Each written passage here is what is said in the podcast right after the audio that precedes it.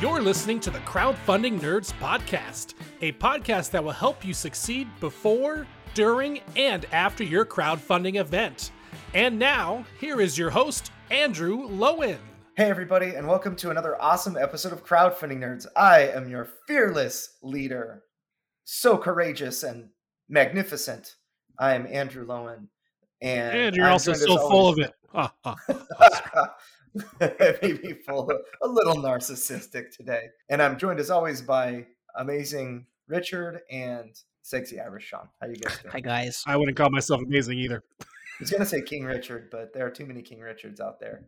There's the Robin Hood King Richard, Venus and Serena Williams' dad. I'll be a prince. How about a prince? Prince Richard. Okay, My wife got the subscription of all these British TV shows, and it includes all these Shakespeare stuff. So we've been watching plays, uh-huh. and you really have to concentrate because you know people were far more articulate in the past. like so, you have to like really listen and concentrate. What are they saying? It's like an enigma. Have you heard the conspiracy theory that Shakespeare wasn't a real person and that it's just a pseudonym for Sir Francis Bacon? You know, that's the way that Hardy Boys works out. I mean, you know, the Hardy Boys is written by like tons of different authors, and that really, really hurt my feelings when I learned that all the Hardy Boys books that I wrote or that I read were not written by the same person. I could buy Shakespeare being fake. Yeah, because even the went to term his- Shakespeare is a reference to Athena, who holds a spear, goddess of wisdom. Yeah. So it's it's interesting she because apparently he was a peasant and knew nothing of you know the upper class. He could barely write his name, uh, yet he supposedly wrote all these plays that are very eloquent and are about politics of the courts. Which how would he know if he's just a peasant? So he either had connections for people in the courts, or it's a pseudonym. That's very interesting. My wife's a huge Shakespeare fan. I like pulling her pigtails and annoying her with these these ideas. Do you know Shakespeare wasn't real? All, all I can say is words are Okay. overrated. You guys are just. In fact, one of my favorite things, this is actually Kickstarter related because at one time it was a Kickstarter. There was a guy who made a product called Wordless Poems. In fact, his name is uh, Ramteen Ferozi- I can't say it. Anyway, he's a famous black and white photography author, and he created a, this wonderful book called Wordless Poems, and they're just really awesome black and white photos of various scenes and things going on, and there's no words. And I think that's really cool. That's awesome. A picture paints a thousand words, Yeah. and this is go. a picture of one word. So, on this episode, we were going to talk about conventions. We were going to revisit conventions. I'm going to a convention this weekend, and convention season is back on. So, a lot of board game publishers and, you know, I mean, really anybody that has a cool product that's worth demonstrating, which is pretty much what Kickstarter exists to promote, will go to a trade show or convention. And board games in particular is where I have my expertise. And so, I was going to talk about conventions and how to run a booth as a board game publisher, but also what to do if you are not going to run a booth. And I've actually chosen not to get a booth um, for this convention, this BGG Spring convention. And, you know, we'll see how it goes, but I'll share my plans and we'll talk about different things that have worked for us in the past and kind of explore that out. So we'll also get into some fun news like uh, Facebook knowing you better than you know yourself and and more. So let's dive in. And now it's time for Nerd News featuring Andrew Lowen. Awesome. so castles of burgundy is on gamefound now and i'm really interested in castles of burgundy ever since ryan came over and taught me how to play. It was actually on my shelf of shame for almost five years. In fact maybe about five years. I bought it I opened it and I saw all of the tokens with all the symbols on it. And that type of game drives me nuts. Like, Ain't nobody got time for that. yeah, I know. Seven, seven. How we don't get? How we don't play that? Yes, Seven Wonders is another game with a lot of symbols, and it just frustrating to memorize all of the symbols, teach all of the symbols to others, and that sort of thing. And when I saw the amount of punch outs that had symbols on them, I just stopped punching it out and I put it on my shelf and it was there for five years. And then Ryan came over and taught me how to play, and it was really, really enjoyable. Had a lot of fun. And now, you know, the, but it had problems. It was clearly dated. It was not colorblind friendly at all. Like you needed to know the different colors of the various tiles. you need to know the images and all of that, but the the colors were awful for colorblind friendliness. And one in I think one in eight men is colorblind uh, in some way. I don't know what the stats are for everybody. Maybe it's one in eight people. Castles of Burgundy, the special edition that just got launched by Awaken Realms, fixes all these problems. The tiles are actually 30% larger. They use like chunky castle miniatures. You can get metal coins. You can get like expansions and all, you know, in one place. And you can get like the all in for uh, of gameplay for about a hundred dollars. And there are like quad recessed boards. You can get like acrylic tokens. And I love playing games that are blinged out. It just makes me want to play the game more. And this game is extremely blinged out.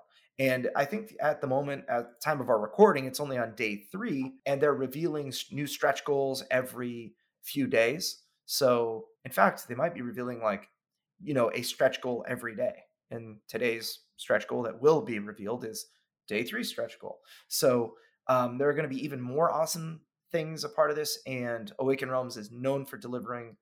I am kind of at this point with my board game collection where I want awesome games, but I would rather have fewer games that are more upgraded and more fantastic and just play those more often. It's kind of the worst when it comes to uh, having to learn another game like every single day or every single week.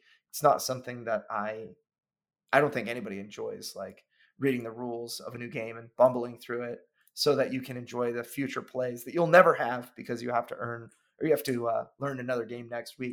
Yeah, I think one reason why a lot of game developers opt for the symbols and icons for the game components is for localization. You don't have to worry about translation. All you have to do is translate a rulebook, and then bang, your game is now ready for another language. So I suspect that's why they do it more so than anything.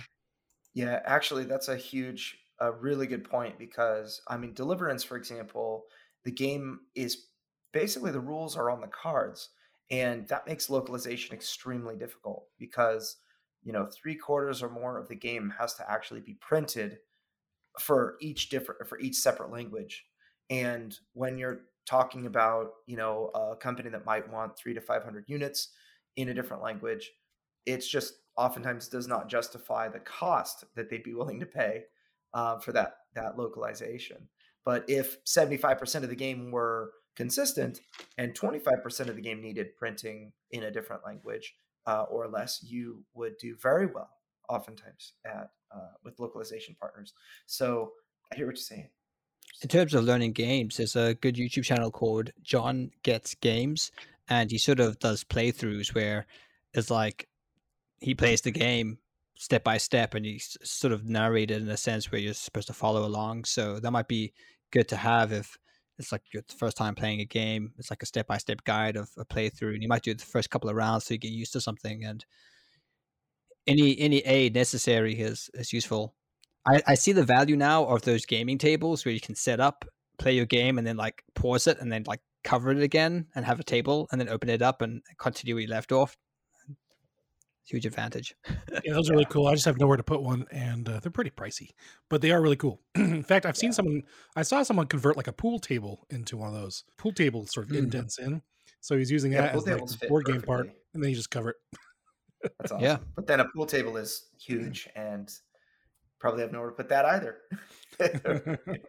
you could use the the pockets as for your drinks as well. The biggest Batman board game ever has launched on Kickstarter. Um, the game is by Monolith Board Games. They recently actually did a Conan uh, board game. They had another IP they did, and that one raised, I think, uh, looks like 3.3 million a couple years ago, back in 2020, or sorry, last year, sorry, 20, 2021. It started in 2020, but in 2021. And now they got Batman Gotham City Chronicles Season 3 and RPG. And as I'm staring at the Kickstarter page, the number just keeps climbing and climbing and climbing. They did about a half a million dollars on their first day. Right now, they're about 748,000 in, and they got about by the time you guys listen to this, there's about uh, about a week and a half to go on this campaign. What I like about this campaign, there's a couple things. One is that it supports many different pledge levels. So they have stuff for everyone, no matter what your budget is. So if you have a high end budget, you're going to get the kit and caboodle with the RPG, the board game, et cetera, et cetera. And if you have a lower budget, they still have options for you. In fact, this is a two in one Kickstarter. They have an RPG book where you can play RPG tabletop games, and then they have a board game. And um, so I think it's really cool that they're offering, you know, two types of products with, you know, the price point. And of course, you can also go all in and get it all. In fact, the board game all in, I believe, also includes the RPG book.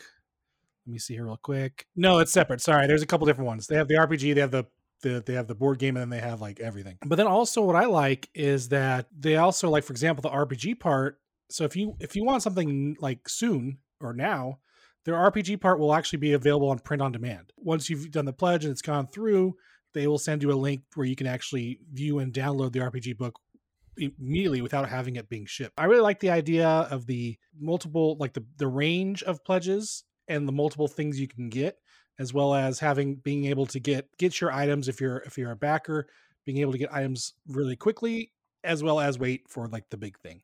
So that was my my my two cents on that. Great. So for my news segment, it actually comes from a book called The Age of Surveillance Capitalism: The Fight for the Human Future at the New Frontier of Power by Shoshana Zuboff. If a title's that long, you, you shouldn't be reading it. I was going to say, which is which is more eloquent, that or Hamlet? It's a pretty um flowery book. It's written by a philosopher, so it's talking about the the morals behind profiting from people's data points on the internet. It almost sounds like a college thesis. Well, it is uh, quite academic, so it's a heavy read. I wouldn't uh, advise jumping into it unless you want to go down the rabbit hole. By the time you finish, you'll have thrown your iPhone into a lake, and you'll have a dumb phone and live in a cabin. One thing was interesting is that it really outlines that when Facebook and Google say they don't sell your data, they're being 100% true. They're being transparent. They don't sell your data. What they do is they sell the predictions of your data. So your data is the raw material, which they then can get data points and then make predictions on. So it's that's what they're actually leveraging in their business model. So they can say, "Yeah, we don't sell your data," but they're using all your data. that sounds like uh, facial recognition on phones. You know, it's like we don't record your face, but we record the points around your face so we know it's you. It's like the same thing. It's like they've they've it's it, it's it's still your data, but it's not your data. It's just like what?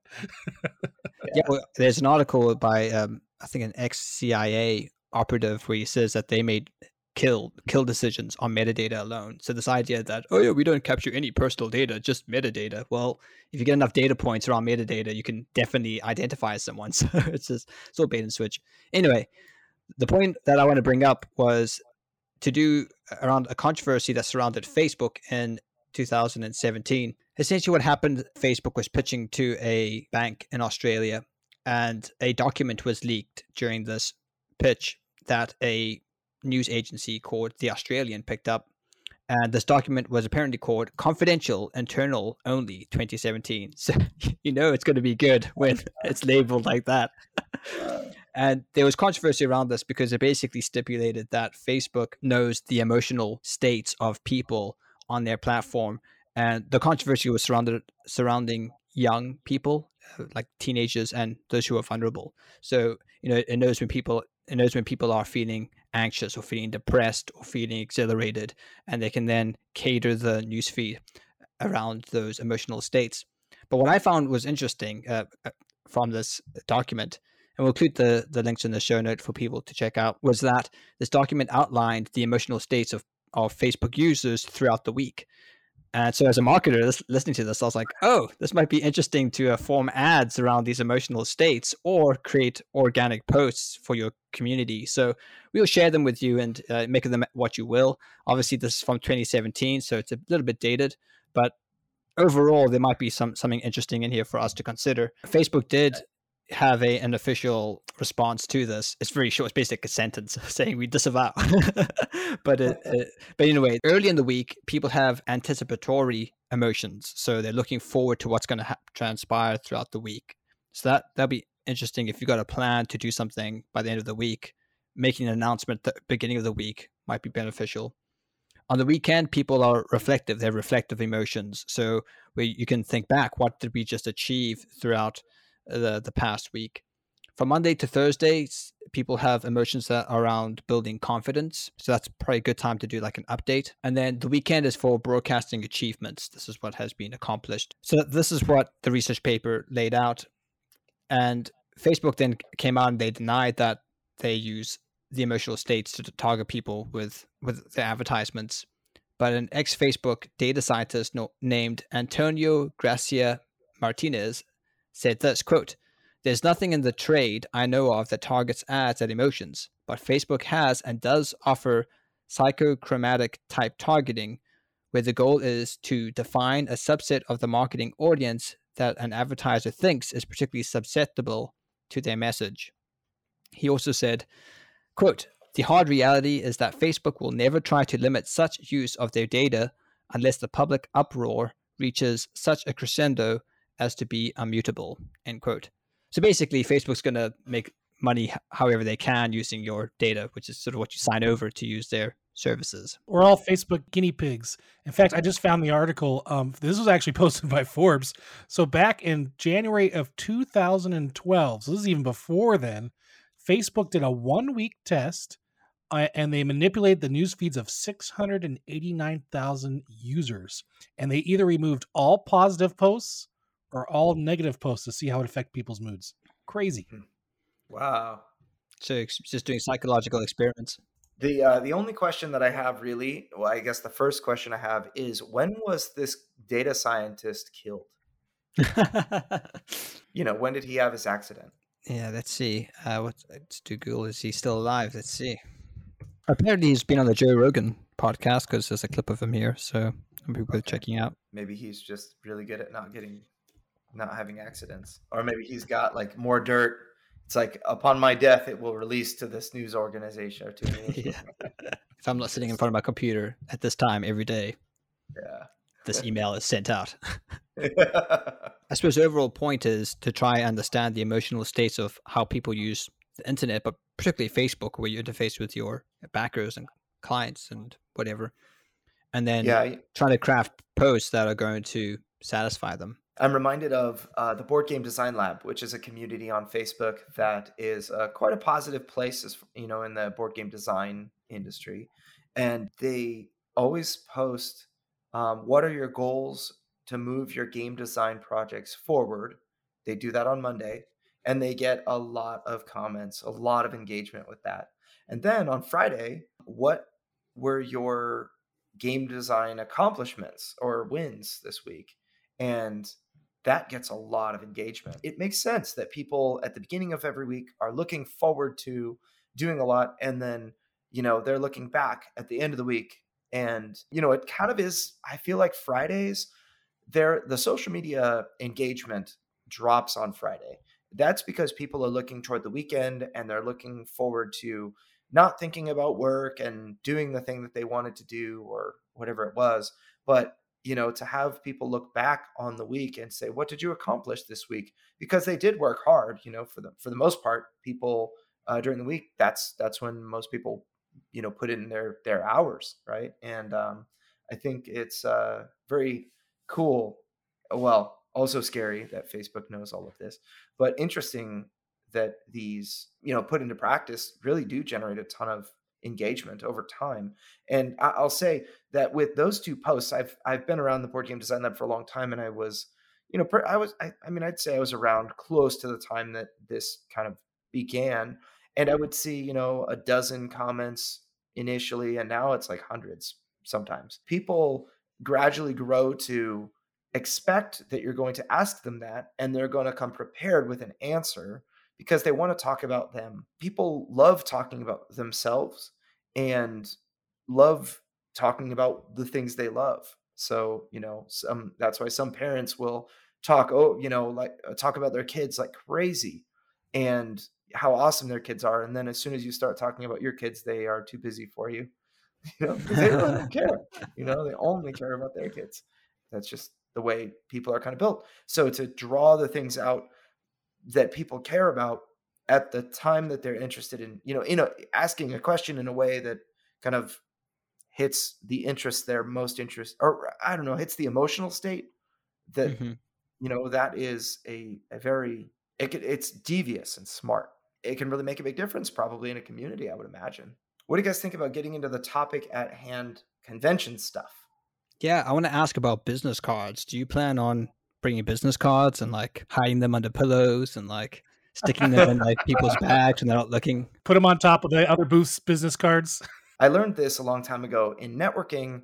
You want to gain information. You're not looking to necessarily give information. Um, so when it comes to business cards, you need to get other people's business card that you want to do stuff with.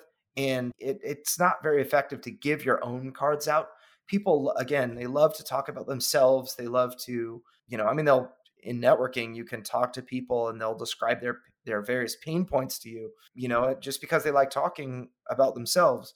But a lot of the time when you tell them what it is that you do and you give them a business card, I it's funny when people give like three business cards or more, I, I throw all three of them away or put all three of them in the same spot and that collects dust for a while. Then they get thrown away. Or they go into like, they used to go into Ziploc bags and just, I had five gigantic bags full of business cards that I never put into a database or anything like that. I actually have a very advanced tip for those out there that worked very well for one of my organizations at conventions. I made a little website um, that did certain things. The idea was you bring a little a tablet or like a little like Chromebook or something like a flip thing, and you uh, you can actually give it to the person and like if you just want like a quick email submit like here like some people will be like oh i'm interested but you, you know if you give them a business card they give you business card they may not follow up or you may not follow up but if you give them the tablet and they say oh just put your email and hit submit button you got their email right then and there it's in the list.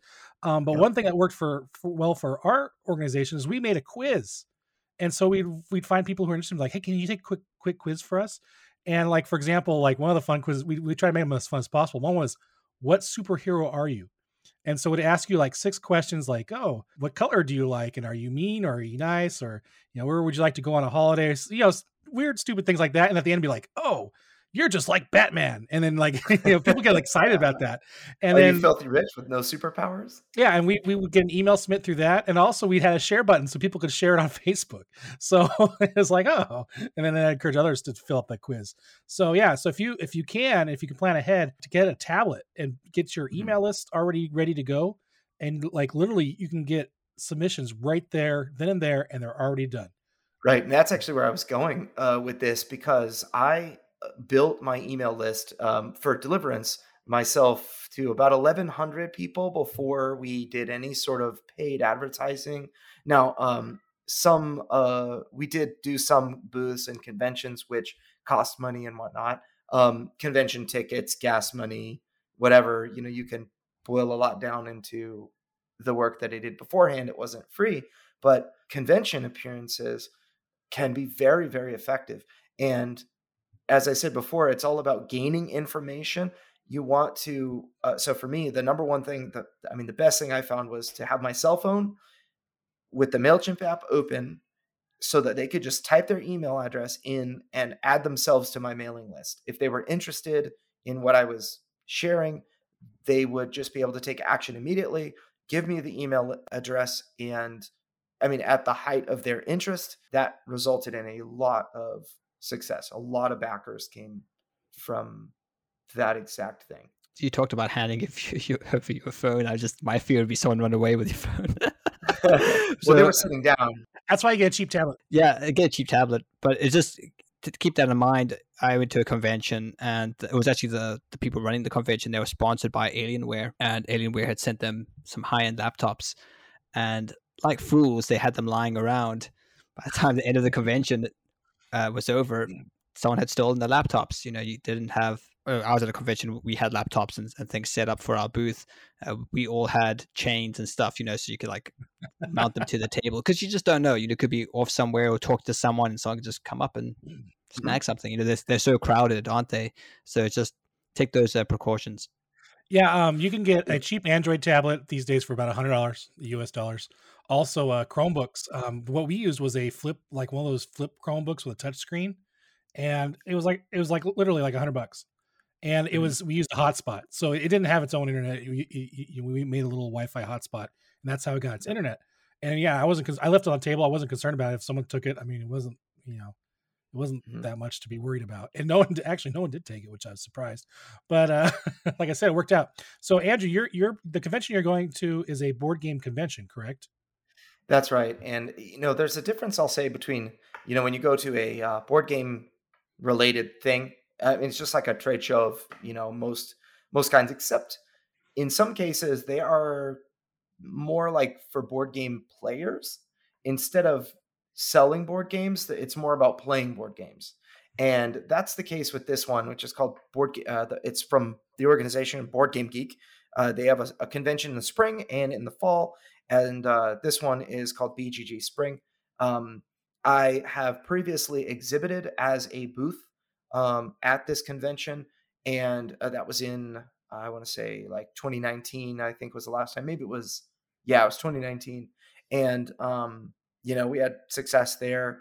And now I'm going to go back, but instead of taking a booth, I'm just going to take my game and, um, you know, I have all sorts of things planned, but uh, it's it's going to be really interesting. I'll also say, you know, in in regard to things potentially getting stolen at conventions where people are looking to play games, the section where businesses can put booths up and you know show off their products and demo their games those are going to be less trafficked and because they're less trafficked thieves that intend before they go to these conventions they intend on stealing stuff most of the time the booth is not as easy of a mark you look at a convention like bgg spring the uh, and we'll talk about why you know there aren't as many people going to booths you know as something like origins or no i'm sorry uh, gen con was the one I was thinking. I said Origins, but I meant Gen Con.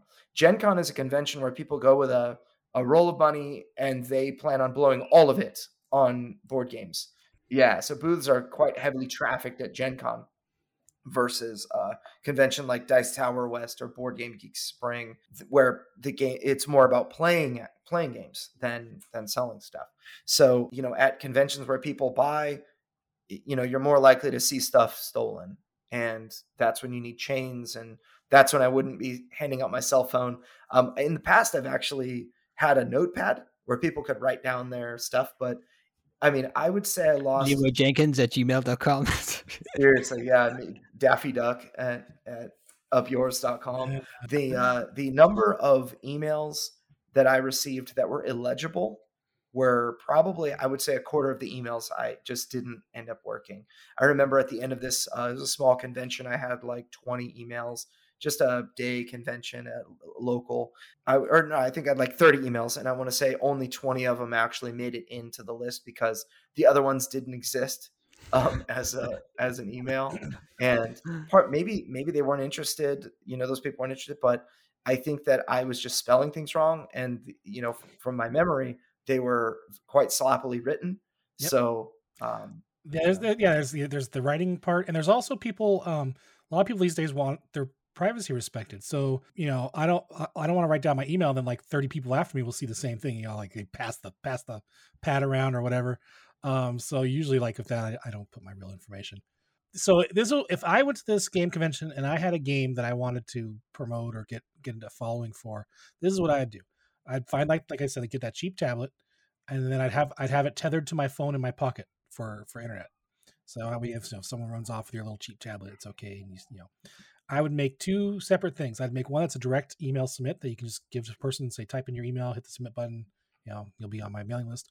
And the other one would be since this is a gaming board game convention, you already know they like board games, so you've already you know that's one of the obstacles you've already jumped over. So I would be like, I, I, would actually hand the pad to someone and say, Hey, can you do a quick survey about board games? And then, like, for example, the first question would be pretty much related to your genre of the board game you're trying to promote. So let's say it's a zombie apocalyptic game or something like that. So, like, the first question would be, Do you like zombies? Or do you like zombie board games? Or are you interested in zombie board games or something like that? Now, what's great is if they hit yes, you can take them to the next question. Hit no, they, say you take it to a screen says, "Oh, thank you for your time," you know, and that's it. Like they're not going to qualify for your game. You don't want their email address if they gave it anyway. Um, so I think it'd be a really great thing where, and then you can show maybe some artwork and see, someone could rate it, and then like at the, at the end you can say, hey, uh, would you be interested um, in you know, pretty much you'd use it as a lead, a lead, generation for emails, where if they if they qualify, you know, if they if they like the genre of the game, um, you can also ask a few questions. Same time you can get like things like like what mechanics do you like? You can actually get information from from people, you know, so you can actually use that for your game at the same time. And at the end, you know, if, if they actually are a qualified lead, then I'll ask them for their email and they put it in. Um, I think that'd be the best non-intrusive way of of getting someone's email and also qualifying people for your game at the same time at a convention. You know, I find for me, like when I'm running a booth, um, first of all, anybody that wants to run a booth, cough drops and water. The hotel water that costs seven dollars if you take it out of the fridge, you should take it out of the fridge. You will be much, much happier if you have that water versus if you do not. Yeah, you know, if you can possibly find water for a dollar for a gigantic bottle, of course, do it. But you need to make sure that you have water. It's so important. You will destroy your voice on the very first day. It, and because you were cheap and decided to save $7, you'll have no voice for four days. And uh, you'll miss out on way more than seven bucks uh, just for that. So, uh, second thing, of course, cough drops I had a gigantic, I have gigantic bags of cough drops that I bring with me that I put in my pocket and I just chew them like candy or, you know, suck on them like candy. And uh, just constantly throughout the day, it's, it's very valuable. So uh, that out of the way, I find that to get people to walk up to your booth, just to simply get them to walk up to your booth, you need to have an attention grabbing thing that shows them what kind of game that you have or what, you know, product you've got. And it needs to be interesting enough to get people to stop and just look at it. And what I find is most useful, especially at a convention where people are more playing games and just kind of, you know, maybe they're going to do like one time during the convention, oh, I'm going to do a quick walk around and just look at what other booths are around. And if anything looks interesting, I'll stop. But I have a game of Terraforming Mars here in 15 minutes. So I'm not going to stay for very long, right? You'll get people like that walking around. Then you'll have other people that will walk around and you'll see them looking at your booth from far away and then a little bit closer, a little bit closer. And then on like the sixth pass by, they're in, within ear, uh, you know, you can actually talk to them. People will will really like kind of, you know, scope out your booth before they actually come in because they don't want to be sold to. People hate the idea of getting sold something they don't want just because they stepped a little too close. Oh, now this guy's going to sell stuff to me and it's going to be annoying and I'm I don't want to give him the time unless I know it's going to be at least somewhat interesting, right? And so for me, at a convention like that, I would always have an icebreaker. My icebreaker for deliverance at the time, I was calling it a dungeon crawl. So I would just ask people, "Do you like dungeon crawls?" And they would either say yes or no. And if they said no, I'd be like, "Oh, cool. Are you enjoying the convention?" They'd be like, "Yeah." And then I'd say, "See ya," uh, because that's about how long my conversation would be right? But you you don't want to tie yourself down with the wrong people. You want to make sure that you're giving your time to the right people. So you want to have i mean yes part of it is is that it's an icebreaker to ask a quick question that relates to your game but also another part is to gauge interest and give people a, a way out. So if you say do you like dungeon crawls? and they say no it's like oh well okay. Sometimes they just keep walking you know maybe they're going to be rude to you. What's the rudest experience you've you've had so the most annoying experience that I've ever had that where I felt like it was it was quite rude was where one guy started telling me some weird tinfoil hat story about Deliverance the movie, and it just it was like he was just talking and talking, talking. I'm like, man, I've got this booth, I've got other people, I've got to, I can't just like I'm talking to other people as he's. I gotta go now. Oh wait, I'm at my own booth. I know. It's like I'm in this like I can't get out because yeah. So that's probably the most rude. If you go with a partner, then you might want to develop some type of hand gesture or something, which is, "Hey, get me out of this." Where he could say, "Oh, you know, Andrew, I need you to come look at this," um, and then you say, "Oh, sorry, I, have I've got I've got to go," and then you know you can it can it's a way to escape those type of conversations. You might someone like that might actually just follow you though. well, you know, it is uh, to that point. It's very important that you don't try to solo a booth. If you do a booth by yourself, you will no longer you will not have time for bathroom breaks unless it's really really slow and you're the the person to the left or right in whatever booth that is agrees to kind of watch your stuff. But even then it's not really going to be very well you know looked after. And then you're not really going to get lunch unless you get lucky and manage to fill out you know get that that uh, sometimes they'll give like a they'll they'll bring lunch to you as part of like a meal plan for the people that run booths. And you're not going to be able to multitask. Like you can't, yeah, if one person's talking to you and then another person comes up and is very interested, you have to it's it's more difficult to wrap that person into a conversation that you're already 15 minutes into or 10 minutes into so um, you're right you definitely want to have some backup one one of the the coolest booths i saw that caught my attention and did very very well in marketing first of all yeah they had more than one person you got to have more than one person if, if not i mean I, we know how it is sometimes you're by yourself and that's how it is but if you can get a friend to come join you but they had a person cosplay one of the characters in their game and it was like really good. Like the person looked phenomenal. Mm-hmm. And so this person was behind the booth with them, and people would come up and like, "Oh, can I take a picture with you?" And they're like, "Sure." And then they would say, "In return, can we get your email address?" And that's how they got like hundreds and hundreds of people. I mean, people were just coming because they wanted a photo with this guy. And so not only cool. were they, you know, promoting their game and you know got this photo, I mean, they were just getting lead after lead after lead. And of course, if someone's really interested in your character that you're that you have a person cosplaying, then of course they'll you know like your game. So I yeah. thought that was like the coolest thing ever. And it like they, that booth was busy the whole weekend. It was crazy. So Andrew, rip off your shirt, get some golden tattoos, and you're away. Dude, I've got my brother-in-law who plays a character in my game, and uh, he plays Gabriel. I'm like, I'm gonna get you a big oversized shield and some Roman armor and angel wings, paper mache, and you are going to wear this in front of my booth at some point.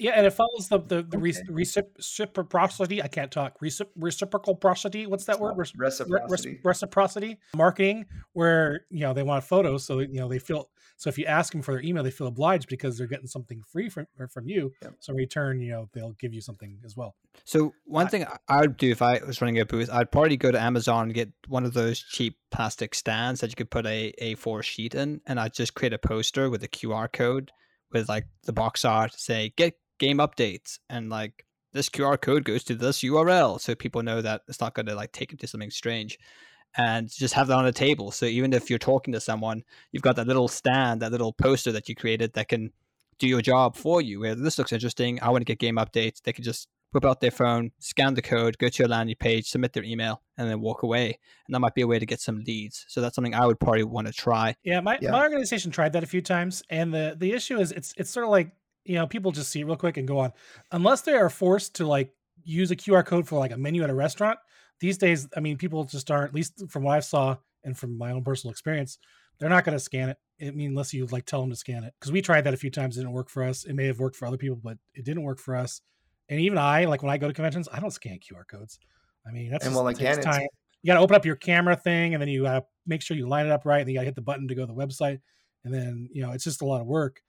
I will say that you really want to qualify people. So, as an example, I earned 60 emails at BGG Spring, and I was there for three days, like three full days. And so I earned about 20 emails a day. That's not very many, not very many emails at all for a convention.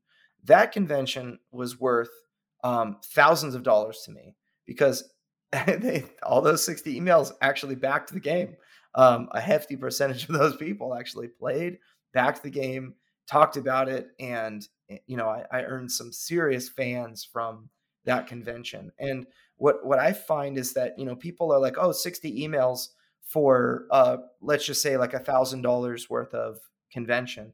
That is a very expensive prospect, and yet my average backer spent $115 all I need is, you know, nine backers and then I made my money back. But, you know, I end up getting close to like 40 backers out of those 60 emails. And the reason for that is because every one of those emails represents a person that I invested time into.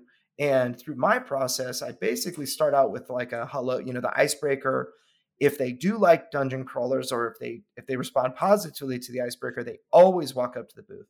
What my next step is is to give them like a five minute demo. You know, it's just a really I have a, a copy of my game set up right on the front of the booth. It's like a partial setup that is staged. I show them kind of how the game works really quick and the object of the game and what makes it unique, you know, as quickly as I can. And then I give them an opportunity to be done with the conversation. So the, you know, and a lot of people want to know how the game works, they don't need to like play a full, you know, two hour game or whatever, you know, 45 minute hour game to be interested in in the product. So, you know, I'll say, and that's how the game works. And if you want more information, you can sign up for your you know, for for the email list, is that something that you'd like to do?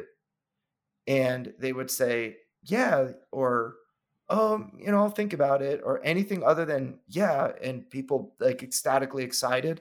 I don't worry about those people because if they're not excited about like my five minute demo, then they're not going to be, they're not going to drop a hundred bucks on my game. You know, they're sure as heck not going to mm-hmm. drop a hundred bucks on my game if they're not willing to give me their email address, right? So focus on the people that are interested, and you'll be rewarded much more than if you just get more emails. Emails are worthless unless they pay you something, right? And so it takes cultivation and really curation to make sure that you have a strong email list full of people excited to receive information about your product. So a lot of the time, they would jump on my email list right there. And then I would still ask them, you know, thank you so much for following along. It still doesn't mean they're going to back your game. It's really all about investing into that person so that they become a diehard fan. You know, when they get onto your email list, the whole goal is to like warm them up and get them really excited. So the process doesn't end with getting an email. It begins, right? They've given you the right to communicate with them. But uh, when when you're in front of them at the booth, uh, the way I set up my booths for game demos, I have a table in the front with the the five minute demo on it, and then a table in the back where it's like, oh yeah, come on around. Would you like to play a demo yourself? And they a lot of the time they'd be like, yeah, let me get my buddy and this and that. And you've got like a three or four player game all of a sudden. The one of the people that is was running the booth with me, all volunteers that were fans of uh, Deliverance, would um, run a game and they would have fun. They'd play 30 minutes or play for an hour and they would be like all sold diehard fans. And that to me is, you know, it, it made that convention extremely valuable. And it was a relatively, I want to say, a relatively slow pattern of uh, people walking by. Because again, most of the time people were playing games. And then when they had a break or when they wanted a mental break and just walk around and stop doing math in their head because they've been playing games for nine hours straight, that's when they would come around and look at the booths and, and everything. But I think that even at a convention, you really want to try to treat people as though they they matter to you, like that individual person matters to you, because you only get a limited amount of time to really build or to invest into that person. It's you know, and the the best time is when they're right in front of you, right at your booth. Um, that's when you can give them the most personalized attention, and really, you should design your booth's experience around giving those people attention. So that's that's kind of the way that I feel about the the whole booth. And then you know visual aids and all sorts of stuff we could talk about in the booth as well. But what do you guys think about that? Um, one thing also I just want to bring up real quick um, is about email. Um, if you do collect their email, you don't want to um, put them directly into your main list. You want to either tag them, depending on what kind of email program you're using, or create a separate list. That way, you could be a more customized, intimate experience when you're responding. Because at the end of the convention, you also want to send like a little email out saying, "Hey, you know, we had a great weekend at such and such con. It was so great to see you there. Here's some exciting things that's going to happen uh, in you know upcoming in the game. Check out these resources, like visit our Facebook page, blah blah. Blah. You want to make sure it's a more intimate experience. So if you just dump them into your main uh, list, mm-hmm. they make it confused, they make it lost. You want to make sure you sort of uh, introduce them and integrate them into your your main list by actually catering a little like you know a little special email to them um, before you sort of just dump them in. Yeah that's really smart. I think that's very smart. That is smart um, i was going to say just doing that gives them that that little extra reminder you know if i were to say oh yeah you know thank you so much for coming by the booth at bgg spring. We had a blast and this and that it's immediately you know people know I met you at BGG Spring. Which one of you were there? There were like 10 people. And then it's like, oh, yeah, it's Deliverance. It just all of a sudden, I mean, they, they will not unsubscribe from your list. They will be very excited to receive that information. I've had some, uh, going back to you know, this cosplay example on, on the booth, you might not be able to have a full cosplay kit, but I think thinking of your appearance is very important. I know that when I've done, I've done uh, in the past like street surveys and i've always found that wearing a christmas hat you know those kind of like red hats with like the bobble no matter what time of year you put one of those things on people stop and talk to you and it's really they really it's basically a magnet to to do surveys Um, another one's like a high vis jacket. So sometimes I've done like filming um, on the street, and people just uh, respect you more if you wear a high vis jacket for some reason. They're like they stay out of your way, they don't interrupt your shot. So there's, I think there's, you might want to just think We're about your about like a sport coat. Is that Uh, like a no, like kind of like a construction jacket, you know, like oh, uh, or like high visibility? yeah, high high vis, reflective, and Yeah. So just keep that in mind. What you what you wear, you might want to wear something intentionally to be be remembered or to stand out, and it doesn't necessarily have to be a like a whole cosplay outfit, but you might want to wear a big goofy hat or something that just gets people's attention or they they remember you. And keeping it thematic probably would be cool, but. Do you what, what kind of what are you kind of planning on wearing? Do you plan on wearing a Deliverance T-shirt, you know, with the logo, or do you plan on wearing a suit? What's the kind of a the style you going for? You know, I'd really like to wear, like I said, a giant paper mache set of angel wings, but it gets really hard to travel in between tables uh, with something like that. Yeah, definitely my shirt. I do think it's very important that you be a product of your product. So, you know, wear your own merchandise and that kind of thing. I think it's really good. It also tends to be a talking piece. If your shirt's really cool, people will say, Oh, what is that? You know, and you'll be able to talk about it.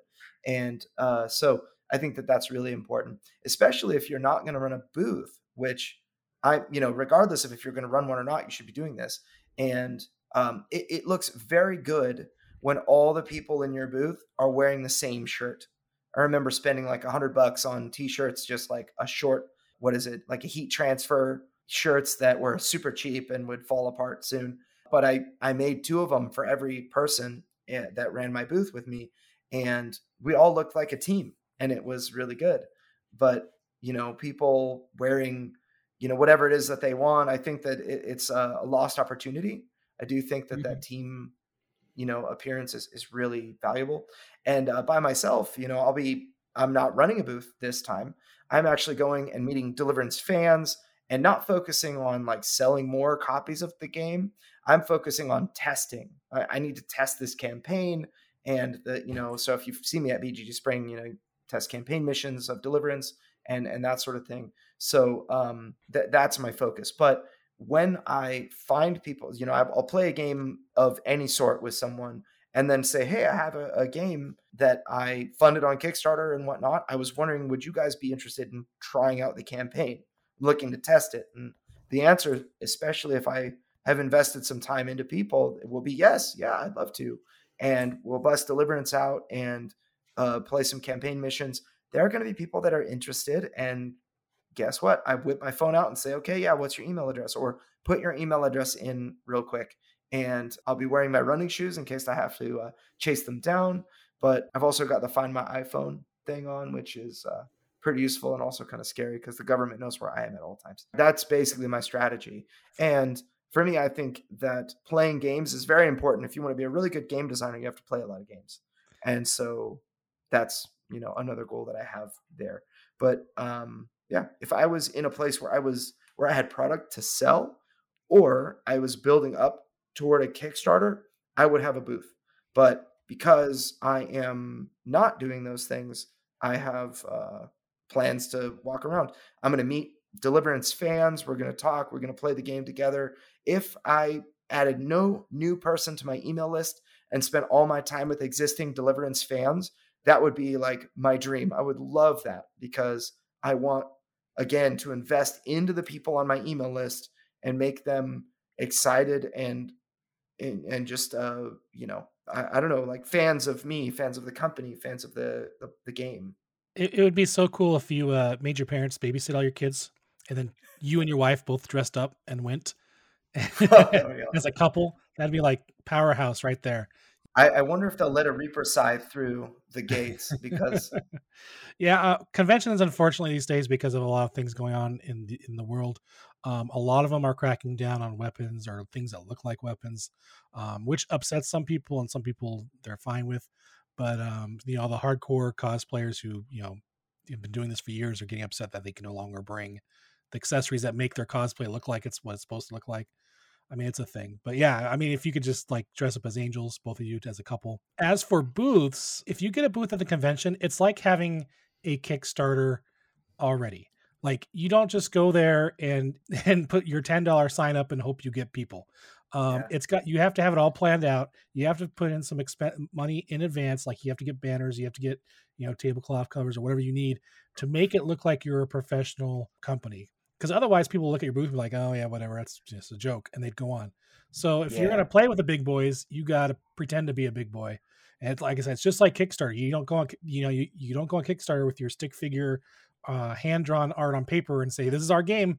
We expect millions of dollars from you guys." It's just not Yep. going to work. And the same thing is true for conventions. Conventions is all about the eye candy. Your job is to catch their eye, and then once you catch your eye, then you go from there. But if you can't even catch their eye, you ain't going to get anybody. Yeah, that's actually a great point. And um, you know, thinking back, I invested probably about a thousand dollars into equipment or or stuff, visual stuff for my booth. I bought uh, so I got a tabletop a table topper that had the Deliverance map on it, uh, or at least a version of the Deliverance map, so that people could so that it, it would just sort of tie the booth in. I got a three quarter table. Uh, what is it called? A table skirt. So that my booth instead of just having a so what they usually do is they'll give you a like a six foot by three foot table and they'll give you a thinner table or maybe two of those but most often like a thinner table for like talking to people or you know you can have your cash register behind it or something you know on it. But uh they um or you know the tablet. And so what i did was i got a uh three quarter table skirt I got a table topper for the actual game. It kind of is like a neoprene mat for your game. And I got a large, I want to say like it's like an eight by 10. So like 10 foot wide, eight foot tall, or maybe vice versa, eight foot wide, 10 foot tall. Something your booths are 10 by 10. Everything has to fit within that uh, space. So, uh, but a big giant backdrop of my box cover. So uh, that all together, I mean that that giant backdrop is like six hundred dollars, at least it was at the time. And then the tablecloth and the the table table topper and the three quarter table skirt was like, you know, two hundred and fifty bucks. So I guess eight hundred fifty dollars um, plus probably you know all the cough drops and water. I don't know. And well, did you also have handouts or any kind of printed materials as well? Uh, I did not. Well, yes, actually, I did. I did have. So I have at the time we had a client who was a printer that I, I got a ton of printed material that said, you know, handouts that were like, here's our website address, and these are some quick highlights of the game eh, that included some of the game art. I, I think it's useful to have something for people to take away because a lot of the time they want something. I'll say that I handed out maybe a hundred or so. I think I had 500 printed. So I did have a takeaway, you know, mm. something they could, they could. Yeah, a lot of people, you know, of course, used to use business cards back in the day. Those are sort of like blind marketing these days too, because it's sort of like banners on the internet. People see them and then they forget about them, or they get so many of them they don't know who's who and stuff. So, of course, if you ever do like give out stuff at your booth, you want to be unique. If you have a really cool artist, or if you're a cool artist yourself, one of the cool things, since a lot of these conventions are also, like I said, it's the, a lot of conventions, at least here in Southern California, are cosplay related, comic related, et cetera, et cetera. What would be really great, like instead of having just a business card or a thing, a page that says here's our link or here's the you know QR code, hand out a mini comic book. Make a little couple page comic book that has your one of your main characters in the game do something really cool. And then of course, you know, I have the ad for their your game on the back or whatever. Things like that that stand out that people, you know, get their attention and they'll they'll peruse it later when they're in their hotel room with nothing better to do at nine o'clock at night after they're waiting for the next day of the convention, you know. Guys, out of all the conventions you've been to, maybe this is like the question we can end things with. Which one has been the stinkiest convention? because the, some of the conventions I've been to, especially when I know nerds congregate, there's some that I suppose don't have a high level of hygiene. So, is there any conventions that stand out as the stinkiest? Uh, yeah, you know when someone's worn a shirt two days in a row, it's like, oh man, you know. I'll say one thing: con crud is a term, and I wash my hands all the time. And every time there's a sanitizer station, it's like I heard that this is bad for me somehow, like it'll dry my hands out or something. But oh my gosh, I'm always about that stuff. I really try not to touch my face, and I avoid a lot of sickness that way. Just like stupid little colds and things that you get from a convention. So common. The stinkiest convention is probably uh, a local convention that I had called Kingdom Con. A really great convention run by an even greater dude. His name's uh, Ross Thompson, uh, which is no longer running. But they had this board game room that was like down some stairs. Like Rick, you and you and I actually did this convention together, yeah. and we were. Wait, are you saying I was the stinky one? Oh, no, no, no, it wasn't stinky there when. So you had to go across the parking lot to get to the unpub room, and that's what we were doing, the unpublished games. But then you go into the main convention. You walked in a hallway, and then you walk down some stairs into a basement area that was filled with board gamers, and it was like a hot, stinky box of a room that everyone was really close together and it was the worst. It, it, seems to me, it seems like the smaller conventions are actually safer when it comes to the stinkiness, because um, it's less people. Like the worst ones, of course, are the are the humongous ones where people are crammed. Like for example, I hate to say this, but Comic Con uh-huh. San Diego. yeah. um, there's areas like where you like the only way you can move is literally by pushing people. Like you're, it's it's so it's like going to a rave concert. You're just like sardines, and of course that's where it's bad because you have like you know 500 people in one little spot and uh, it's just bad. In fact, like I'd, I'd have passes for the whole week, but I only go like a day or two. And the reason why is because it would just so overwhelm you because it's like it would take you. So the convention is really big. Like it's it's like you know like I think it's like something like you know it's got like 190,000 turnstiles or something. The, yeah, the amount of aisles it, it, takes up the whole San Diego Convention Center, and except for this last year, they did a small one which wasn't quite as big, but I liked it better because there was less people. But yeah. so like, but it's so crowded like okay by itself if you were there by yourself like you were the only person there it would take you you know a good like you know just just perusing down the aisles walking down the, each aisle it would take you at least 30 to 45 minutes just to just to, just to look not stopping. Like you just go down and you just quickly look at all the booths. Well when you add people yeah and when you add people to the event it literally takes you one to two hours to get from one side if you're going through it. So, the, I mean, if you're going through the convention, it literally takes you one to two hours to go from just one side to the other, trying to go like directly. I swear, like it's just so crowded. Like you, you're you're either barely moving or you're not moving, or sometimes you have to go backwards to go forwards. It's really crazy. And when you have all those people crammed together, it can get smelly as long, if the air gets a little stale, um, especially yeah, I, if they're all crammed in one spot.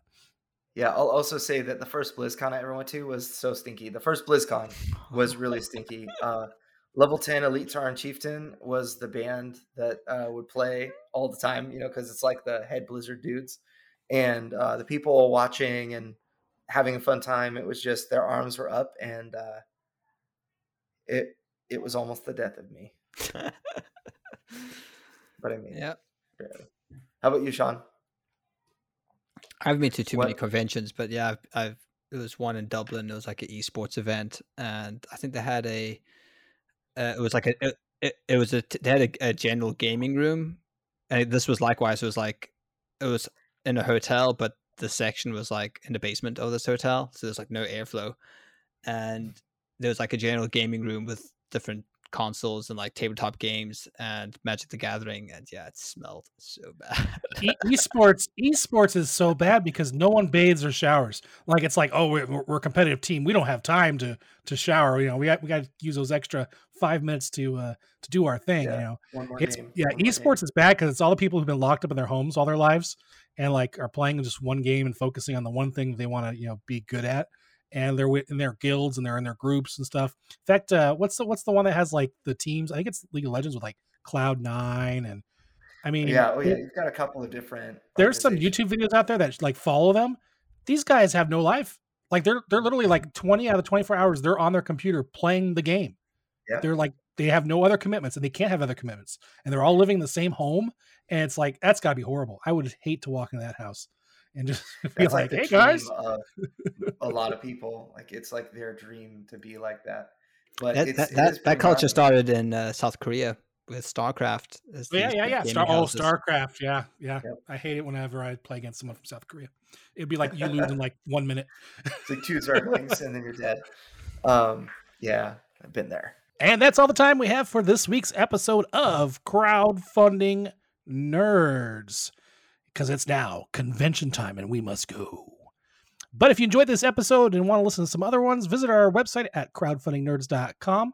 Also, if you're interested in our services, hit that lovely, I think it's Hire Us button that's on the uh, top of the page. And you can check out some of the uh, other clients we've had and the great experiences they've had with us. And of course, if you have any questions or interesting things you'd like to share with us, we have this wonderful group on Facebook called the Crowdfunding Nerds Community.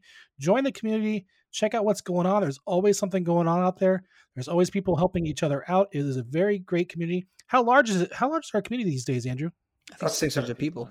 600 people of like-minded it's like literally like geared just for you catered 600 people just like you we're, we're using the facebook emotion algorithm to uh, extract information from you guys Mm. and so it's a great a great resource and you can't smell and we'll see you all next week but until then stay nerdy guys